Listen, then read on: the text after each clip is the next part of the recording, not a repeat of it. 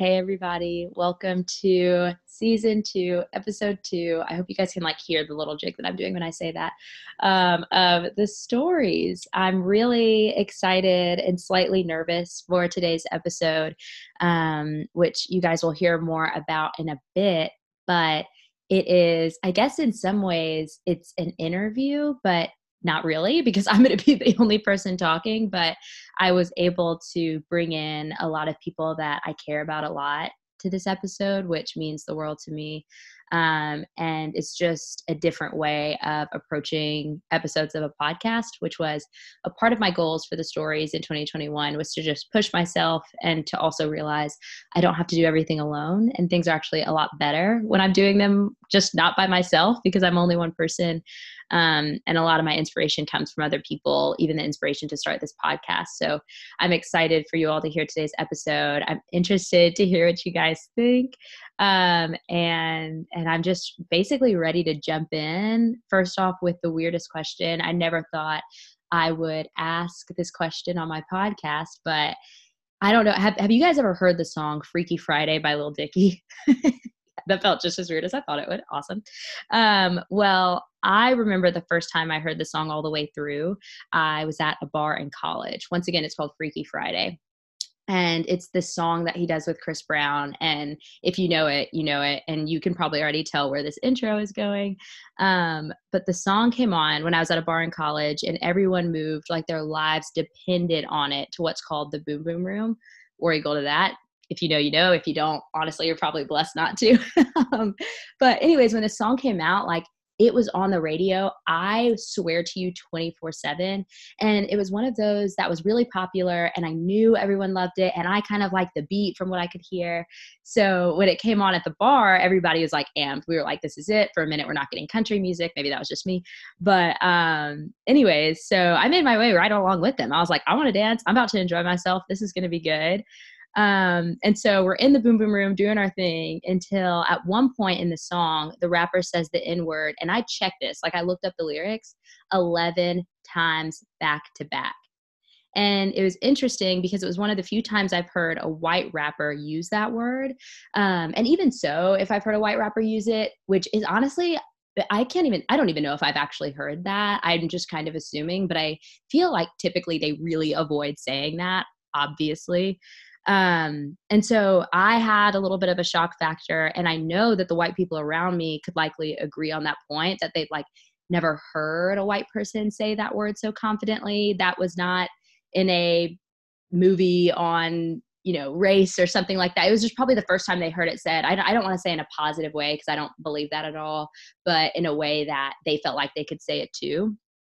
And what shocked me was the amount of them that felt confident because he did it, to scream the word right along with him over and over and over again.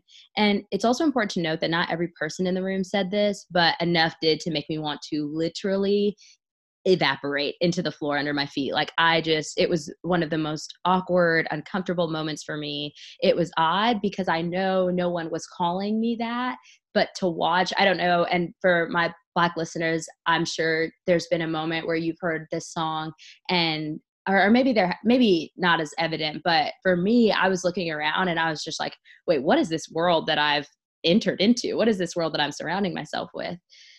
And so I was reflecting on this memory the other day and the many conversations I've had with my Black friends about their moment with a white person and this song specifically. This specific song comes up in conversations because it's something that some people are yeah, I literally never listened to the song, or some people are yeah, it's weird how it makes people feel confident in saying it. But the one thing that all the stories had in common was discomfort, an awkward feeling of not wanting to start a discussion over a weird rap song, but also being conflicted on what it meant to be silent. After reflecting on that from the Black point of view, which is my only point of view, I thought of all the conversations I've had with my white friends that were stimulating, honest, and sometimes a little bit uncomfy. These are necessary realms to go through when having conversations on race, and people like me basically live for these moments. I'm all about the uncomfortable conversations. But to try to capture it for this episode, I asked some of my white friends prior to this last week, what questions do you have regarding race that you felt too uncomfortable to ask before? Really as simple as that. And I knew it was putting them on the spot. And I really backed it up with saying, like, by the way, if you're feeling like this is just a way to get yourself, you know, tied into something, or if you're feeling a little bit nervous about this, don't feel like you have to do this. But if there's something on your mind, I want you to share it and I want to talk about it. And so I asked them this, though, because a conversation takes more than one party. It takes a giver and a receiver to have a conversation on race, and the roles have to shift back and forth. And I'm not one for shifting. I'm not one for, I really like to be the one that's in charge of the conversation, middle of the conversation, end of the conversation. And it's something that I'm always working on, but it's also something that I realize I don't necessarily have to do all the time, because most of the people in my life, white and black, want to have both sides of the conversation. They want to be a part of the whole thing. So today I'm going to be the receiver and answer questions that have been given to me in trust and confidence. I'm going to keep everybody anonymous, but know that these people challenge themselves and me every day by working as hard as they can to learn and then teach. So the first question that I wanted to answer is, how did it feel growing up in the South and discussing slavery, the Civil War, and the Civil Rights Movement? It seems that we just pass over these subjects so quick in school and never truly discuss the impact of slavery in the nation and everything stemmed from it. How do you hope education, both public and private, changes in the future for when our children are learning these subjects? That is an incredible question. And there have been, so I, as a quick side note, I love Twitter. And I think it is hilarious. And I think it's an incredible source of news. And I think it is one aspect of social media for me personally that does not make me feel insecure or like I need to own up to anything, because I just know I'm not as funny and I'm not as witty as the people on there. So I just get to enjoy it. Similar to TikTok, except I tried that and it didn't work. But this reminds me of a tweet, or like a theme of tweets on Black Twitter, where it's like talking about, it's basically reenacting in a funny way the way everybody would look at you when the slavery topic would come up in class. And what's funny to me, when I reflect back on those moments being in elementary school, middle school, high school, when we were having, and this person's completely right, it was definitely brushed over, but these brushed over conversations on slavery and whatnot, it was still probably the hardest, worst, most miserable 10 to 15 minutes of my day. And I think it's because, like, when the topic was discussed, and I think it's because of the way it was introduced by my teachers, by the books that we were reading, and so I just remember being really miserable through those moments, because I didn't want us to talk about it, because it wasn't in a way that was empowering. It wasn't in a way that, you know, made it clear that slavery was wrong. Look how far we've come. Slavery was wrong. Look how there's still some elements of it. It wasn't that. It was just basically saying what it was, and everyone felt very uncomfortable. And I think that's where a lot of this discomfort stems from. I think so. And this is me also. I have not read these questions prior. I like glazed over them. So sorry if I'm rambling a bit, but I think the root of the awkwardness that comes with talking about race now for people our age is because it was never introduced in a way that was honest when we were in elementary, middle, and high school, which I'm speaking specifically about my experiences. I know a lot of people relate to this, but maybe one of you went to some school where they were like, no, we're talking about this. We're going to make it an important conversation and we're going to grow from it. But that's not the way it was introduced. And it was introduced in a way where it was uncomfortable, where kids would laugh and get really awkward, where they would look at you and you just felt like, if anything, honestly, if you would have asked me this when I was in 5th or 6th grade, I probably would have said, I wish we just wouldn't cover it, because that's how horrible it felt to talk about it in school. And I don't blame anybody specifically for that. I think it's the way that education at the school that I went to was, which I'm happy to share. It was a private Catholic school. So it's a very kind of interesting demographic, to say the least. So I just remember it being really miserable, and I hate that. And I've listened to the podcast. Oh my gosh, I hope it's not. I hope I'm saying it. I think it's called 1619. And it's a New York Times podcast where this incredible reporter is going through, she's a reporter, but obviously she recorded this, and she's going through the different stages of slavery, how it began, what it accumulated to, how it still impacts everything we know today. And the way she explains it, and empowered is such a weird word to use when talking about slavery, but the way she talks about it made me feel comfortable listening to it, and didn't make me look at the color of my skin and feel sad or you know, feel this weird sense of anger. It was just honest information that I was able to take in and then regurgitate to other people. So I think that schools have a lot to learn from that. I think that some schools are actually integrating that, the podcast I just mentioned, which if I got it wrong, I'll correct it on my Instagram story or whatever, the name of it. But a lot of schools are incorporating that into their teaching. And I think that is the way to answer the second part of the question, how I hope education changes in the future. And I see a lot of this in my friends that are teachers in the way that they understand what I'm saying fully. And they're making sure that the kids in their classrooms do not ever feel that way. And they're making sure that the conversations are stimulating and that they're honest and that they're, you know, consistently happening. It's not like a one day we talk about slavery, we don't have to talk about it again for the rest of the year. So yeah, it's interesting to reflect back and realize, you know, had you asked me that question when I was younger, I probably would have said, I wish we would just skip it. And that's simply because the way it was introduced was horrible and horrifying. And, you know, maybe it was the one day a year thing that just really made it something to dread until it happens. And once it's over, I felt this weird sense of relief. And so I hope that my children don't feel that way, or I know that they won't, because I'm going to be talking to them about it all the time if their teachers aren't. But that's something that I'd hope for the future. So that's a great question. Another one, oh, this one is interesting. If you've ever been in a wedding or getting your makeup done, do makeup artists have all the right makeup for your skin? It seems that there are more shades for fair skin to medium than there are for darker skin, and it seems very backwards. How was that growing up? Were there good options for you, or was it a struggle? Also, are they able to do your hair well, or will you have to go to someone who knows specifically how to style your type of hair? That's a really, really great question. I have not been in a wedding yet. That is going to change, I know, at some point soon. And it's definitely one of the first things that I think about when I think about how fun it's going to be a bridesmaid, because I'm also like, I'm a girl's girl. Like the idea of being a bridesmaid is just creme de la creme, chef's kiss. Like that I know that's going to be where I thrive, even though I've not done it yet.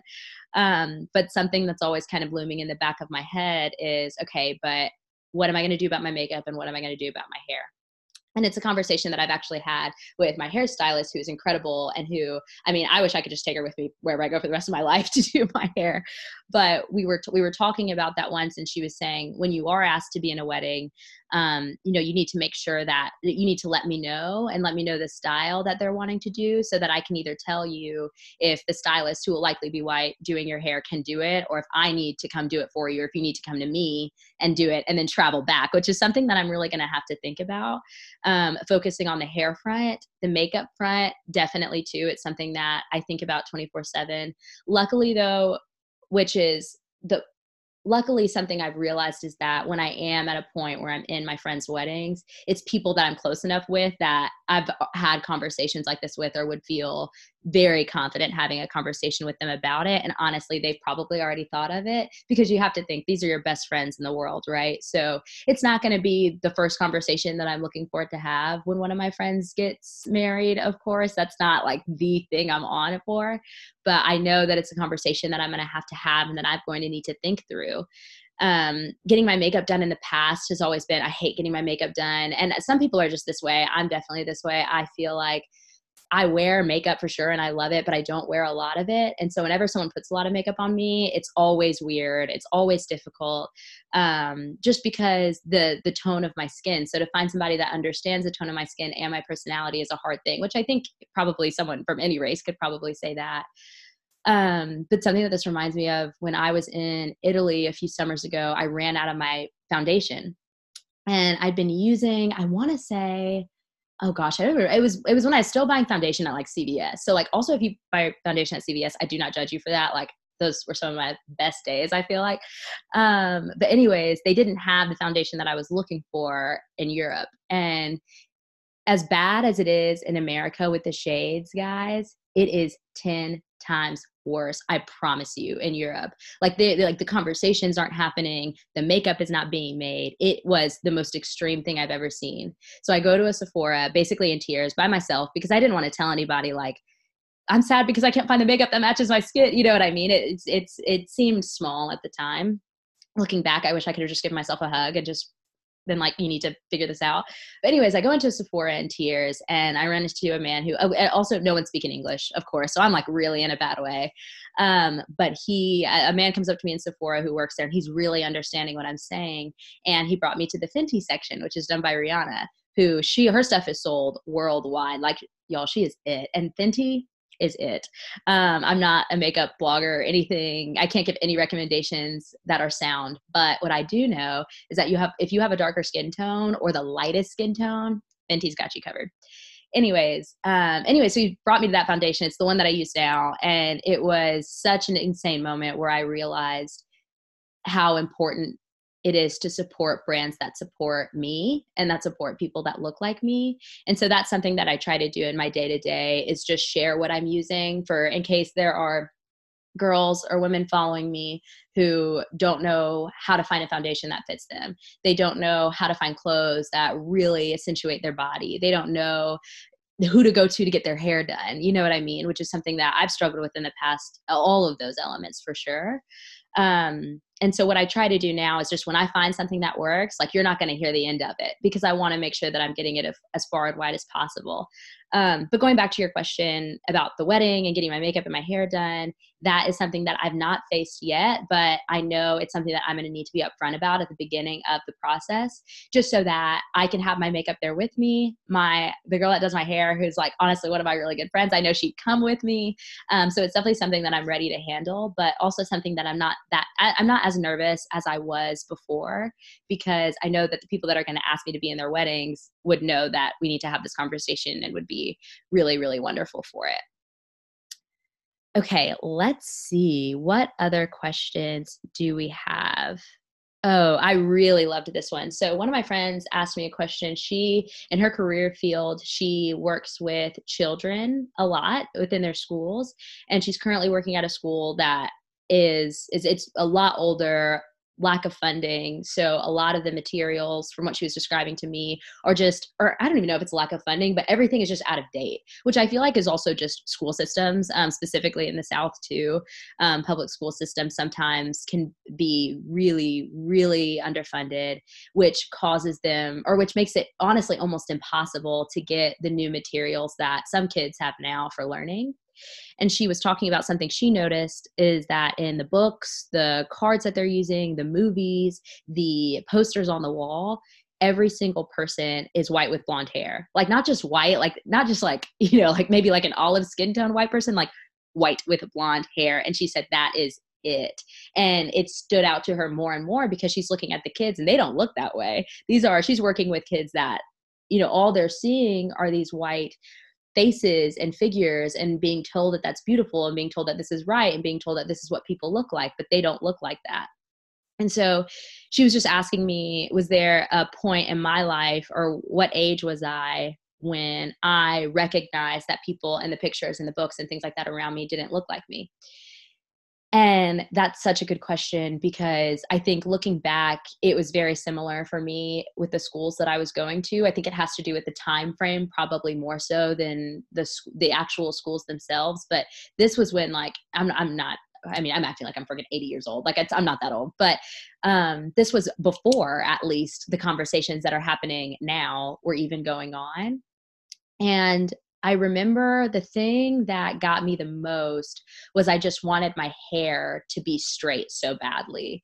And I had to have been like second, third or fourth grade, kind of within that area was when my parents had to have a conversation with me and say, we understand that you're surrounded by girls with long straight hair. We understand that everyone that you're seeing in movies and things like that. Like I'm thinking like Ella Enchanted is the first thing that comes to mind. And like, they're like, we realize that what you're seeing as beauty and what's normal is what you want, but that is not what you are specifically. And you're beautiful in this way. And there's realms and layers and a deepness to it. And it was so interesting to have that conversation with them because looking back and thinking through, you know, when you're at that stage of life, you don't want to stand out. Like now, all we want to do is stand out, right? Like we're wearing neon, we're like looking crazy, we're getting tattoos. Like all we want to do is stand out and to be different and be unique, which I think is beautiful and crazy, like amazing, crazy. It's exactly how I want my kids to be growing up. But when you're in that stage of life, the last thing you want to be is unique. You want to fit in, you want to look like everybody else, you want to be like everybody else. And that's kind of what you strive for. So to never have had the option of doing that, especially with the way we moved around so much, I was just consistently put in these smaller schools because my parents just thought that's probably what would be the most consistent if they just kept me in the same kind of school. But those same kind of schools had the same kind of people, had the same kind of teachers, had the same kind of posters. And I was listening to a podcast the other day, and I listened to about probably 4 or 5 a day. So they're all kind of merging together. But in this one specifically, it was Armchair Expert with Dax Shepard.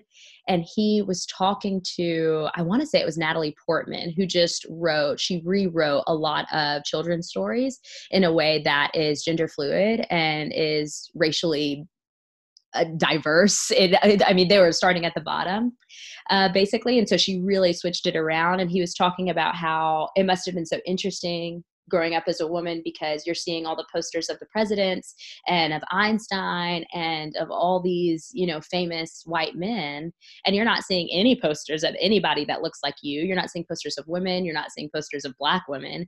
You're not seeing posters of really anything but. And it just had me reflect on that too, and thinking at the time, no, I did not understand. Like, I wasn't like, well, where are the Black people? That wasn't like the question entering my head, because it was all I'd ever seen. So I would say that when I started to really understand the importance of it was probably later on in high school. And that's also when the posters were shifting and the conversations were shifting. And I was starting to realize, like I'll never forget when I saw a poster of Serena Williams in one of my classes in high school, which, like, I don't play tennis. I'm not idiot. I do not have the athletic ability of her. I'm not an athlete. But seeing that, I remember I looked at it and I felt awesome. And it didn't feel like, it didn't feel like, well, oh gosh, why are they doing this? Like, now they're just trying to single everybody out or anything like that. It really felt incredible to see. And I think it was good for the white kids and the Black kids in the room, because the white kids were like, yeah, that's somebody that's freaking awesome. That's different. That's not someone who's been dead for 80 years. Like, this is someone that I understand that I want to look up to. And for the Black kids, it meant, I think, even more, because it's all of those things. Plus, that's someone that looks like me, that is incredible enough to have a poster about them. So I hope that makes sense. I hope I answered the question. But thankfully, I think that's changing in a lot of schools. But what's important to understand is not all schools can do that. But luckily, there are people like my friend in those environments who can at least spot it and be thinking of that when she moves on, and can make sure that that changes in the classrooms that she's in. So, amazing question. Let's see. What is another one? Okay. I got this question a couple of times, so I'm going to kind of merge them into one. So basically, the background of the question is, with the murder of George Floyd, the situations that were really happening over the summer that amped up the conversations that we're having now, how does that feel for me? And was it exhausting to be the person that your friends turn to for guidance? Is basically a summary of a couple of questions that I got. That is a great question. It is something I've talked about a little bit before on social media, but something that, and I hope I'm not repeating myself to too many of you guys, but I remember feeling so angry, which was not it. That anger is not really a part of my personality. I think I get flustered and I can get frustrated, and I can be impatient, but anger is something that I really rarely feel, and even less rarely act out on. And so I remember feeling just like pissed off, because it wasn't the first time this had happened, at nowhere near it. And usually my first emotion was sadness. How can I have a conversation with people? How can I put my thoughts out there thinking that way? But when this happened, I was just pissed off, and every text I got almost pushed me closer and closer to the edge, even though that's not where anyone was coming from. People were honestly checking in and then asking, what can I do for you? But I think what made me so mad was that I didn't have an answer, because it felt like the world was against me, and anybody who looked like me, thought like me, felt like me, spoke like me, everything. I was like, this is the end of the world. I can't take it. And so that's what it felt like at first, which was really, really difficult. And so I had a really good conversations with one of my friends from college, and we were talking on the phone and I was just telling him how it was the first time I really voiced how I felt. And I was like, honestly, I don't want to talk to anybody. I was like, I've not responded to any text. I'm not calling people back. Like, I'm just saying, thank you. Appreciate it. Goodbye. And I thought he would be like, yeah, me too. Forget those people. But instead he was like, well, I'm actually starting a book club. I'm sorry. He was like, I'm really about to, and he toes the line perfectly, I think, between wanting to educate others, but he's not going to, if people come to him to be educated, he's going to welcome them in, but he understands his place and the fact that, like, also people have the responsibility to learn on their own. And if they're going to come to him, they need to come with education, reasoning, and honesty about where they are, and we were having this conversation about it. And he was like, yeah, like, don't text those people back yet if you don't feel ready to text them back. But he was like, use this time and this energy to think of how you want to move forward, not to just stand still in your sadness and bitterness and anger. And so that is what I decided to do from that point on. And I'm still figuring it out, kind of how I handle the conversations. I think it's a lot easier to have this conversation with somebody that I talk to every day versus somebody that I haven't talked to in months that suddenly, like, how can I do this? How can I do this? And that can be really difficult. So what I do is I take my time in responding, which it kills me to not respond to people. Like, sometimes I'll forget to text people back, which, like, if I've done that, I'm so sorry. But it's always in the back of my head somewhere. And so, like, I don't ever truly forget to talk to somebody back ever, just because that's my mindset. And so it's always in the back of my head.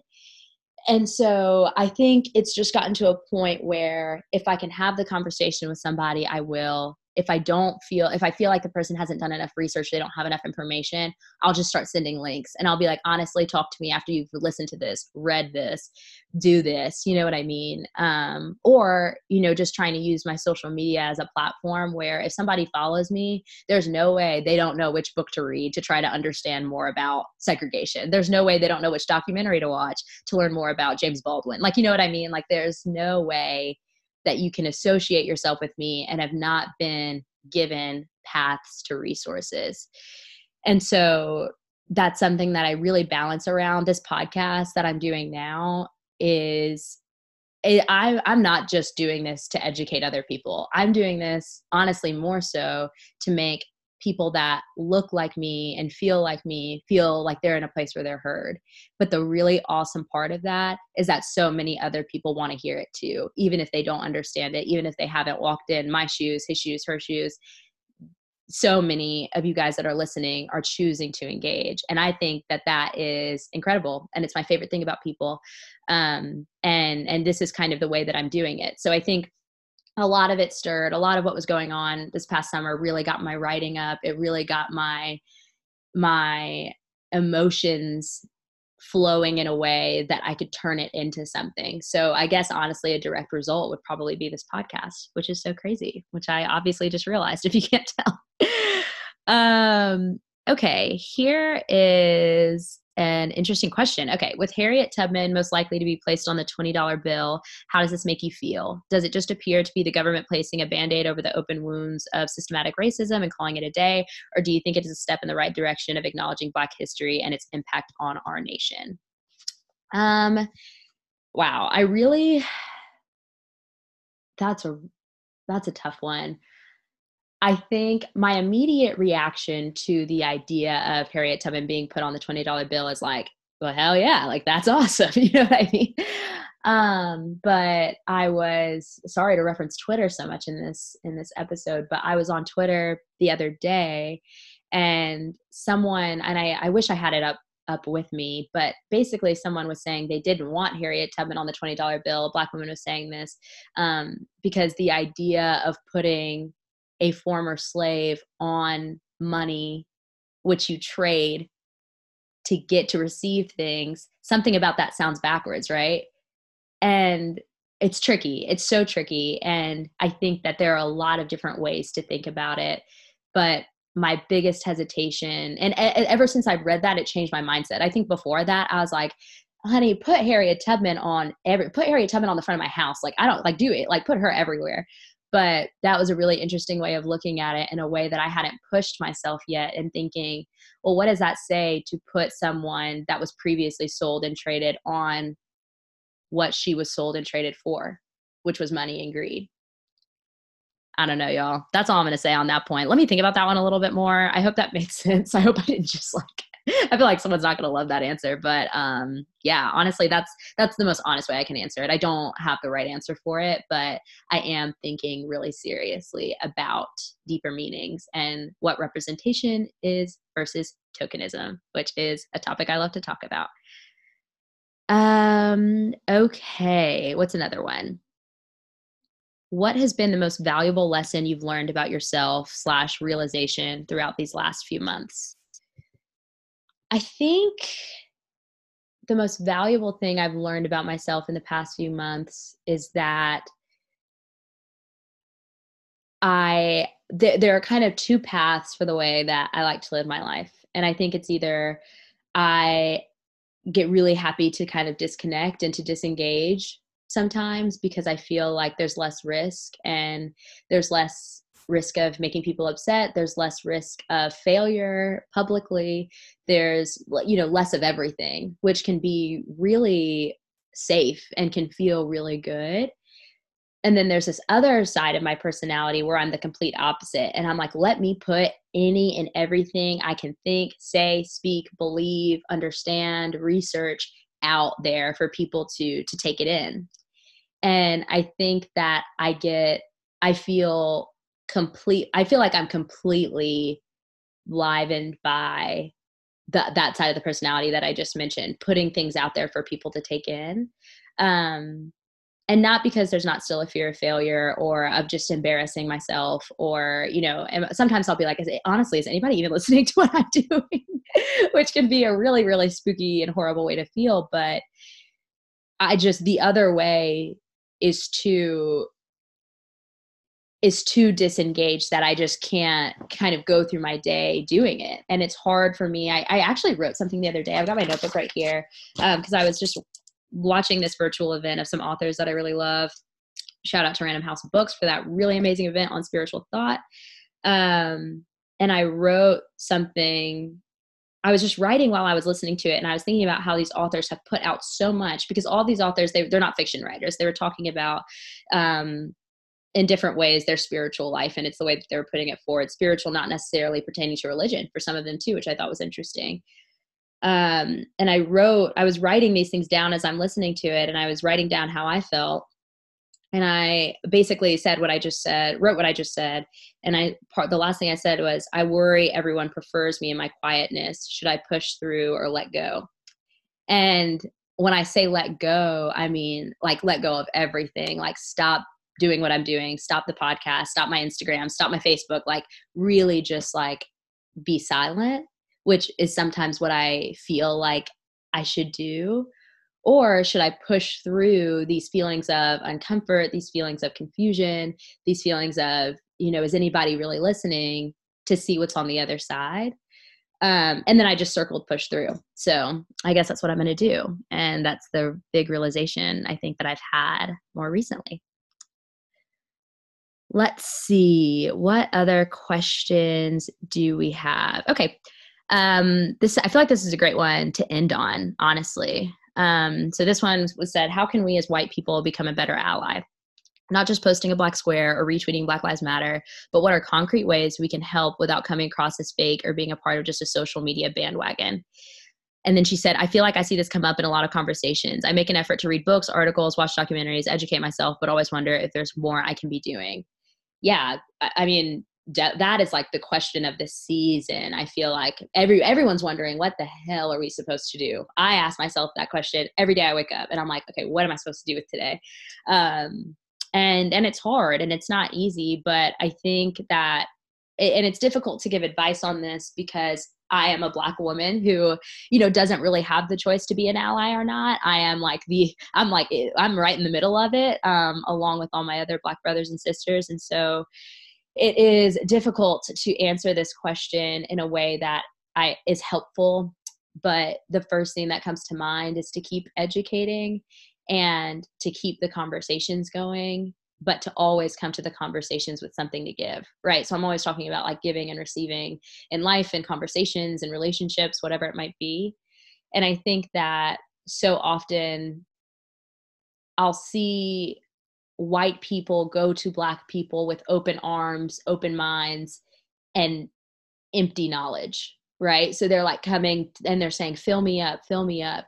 And we're like, I can't fill you up. Like I gotta make sure I'm good. And I need to like make sure that my psyche is okay. When I'm seeing, you know, people that look like my dad, my uncle, my brother, my sister being killed on television and no one going to jail for that. And so it can be difficult when someone comes to you with that versus when someone comes to you with a point of view, with knowledge, with research, with ideas. And then you're just having, as crazy as it might sound, a back and forth conversation on the way that the world is, which for me, I'll speak for myself, is a lot more stimulating than try to fill somebody up with random knowledge.